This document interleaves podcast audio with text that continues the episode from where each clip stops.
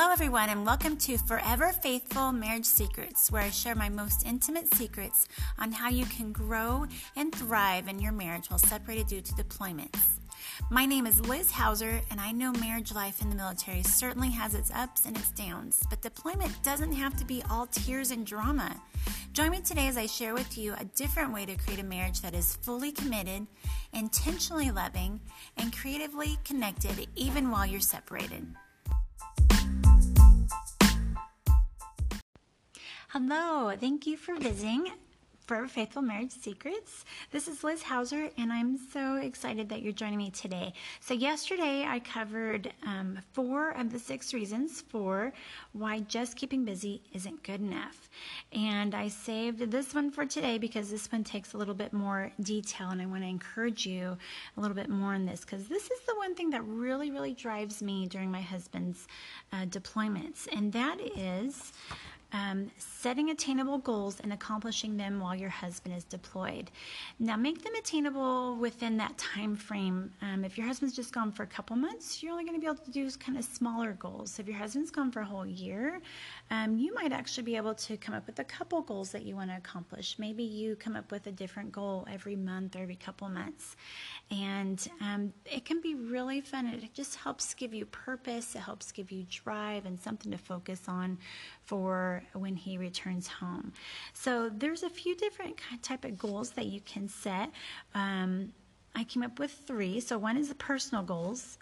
And for me, a personal goal for me last time my husband was deployed was to edit and complete my book. This was a big goal for me. It was something that had been hanging over my head for quite some time.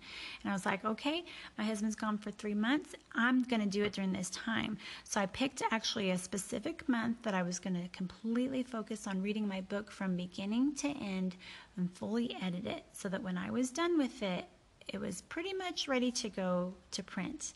And I did that and I pushed myself in those 30 days and I got it completed. And um, the other thing, like during this time, my goal is to launch my first online marriage course. Now, I will say that um, I won't be launching it at this time, but I have come up with an amazing plan for doing that. And I realized that it actually takes a lot more steps to launch it than I realized.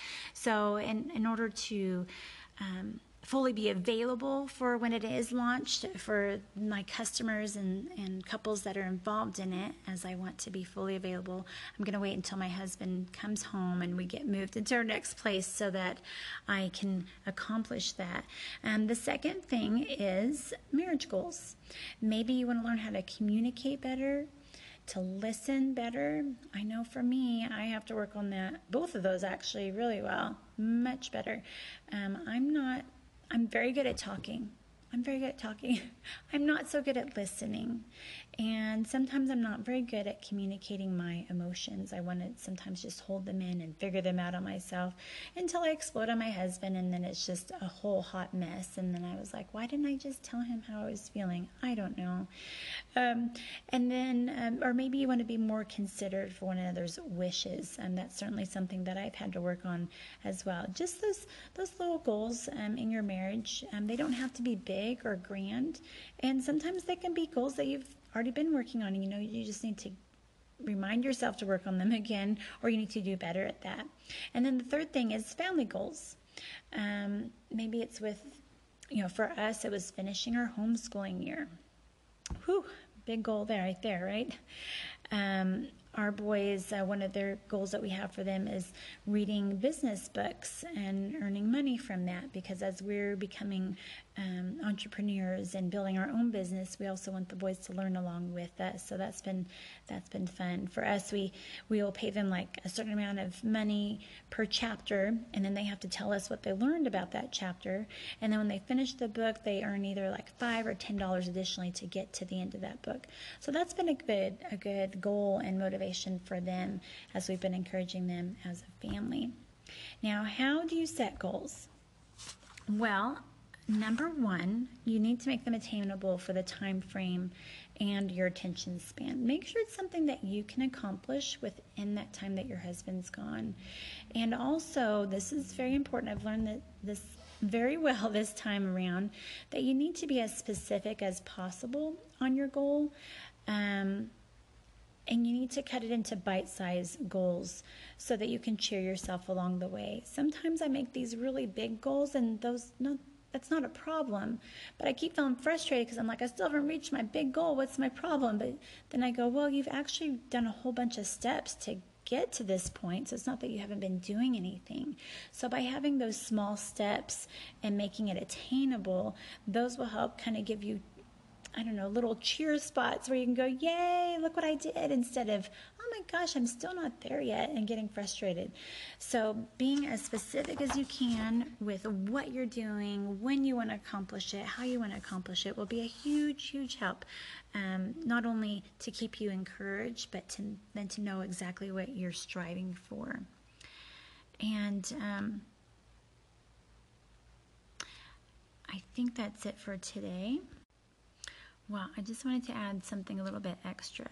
As you are setting these goals, um, it not only helps drive you, but sometimes, if you're like me, you get a little over focused and you forget to um, take a break.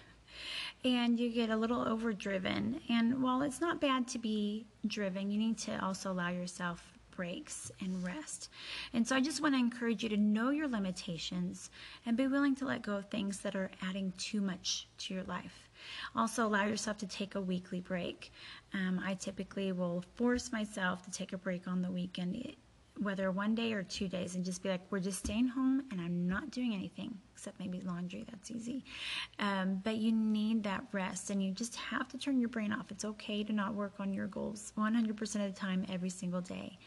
And also, don't wait until you burn out to take a break don't fall into that trap. Like, I'm just going to keep going. Wow, I can't believe I haven't burned out yet. I'm still going. I'm going. I'm going. Well, you're going to burn out. So don't wait until you burn out because it's just not fun when you burn out. Then you get grumpy and you yell at your kids and you fall apart. And then you need like two or three days to recuperate. And then you're frustrated that you actually had to um, take that long of a break from your productivity.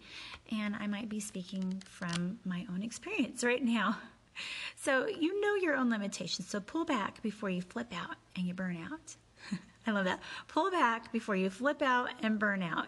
Give yourself a break. Plan a break each week, at least if not one day, two days a week. I hope this was helpful to you, and I can't wait to hear what your goals are. Um, please hop over onto my um, on my Facebook group and let me know what your goals are. My Facebook group is Deployed Life strong and courageous military wives. And I also have a Facebook page, The Forever Faithful. Come connect with me over there. Have a great day. Bye.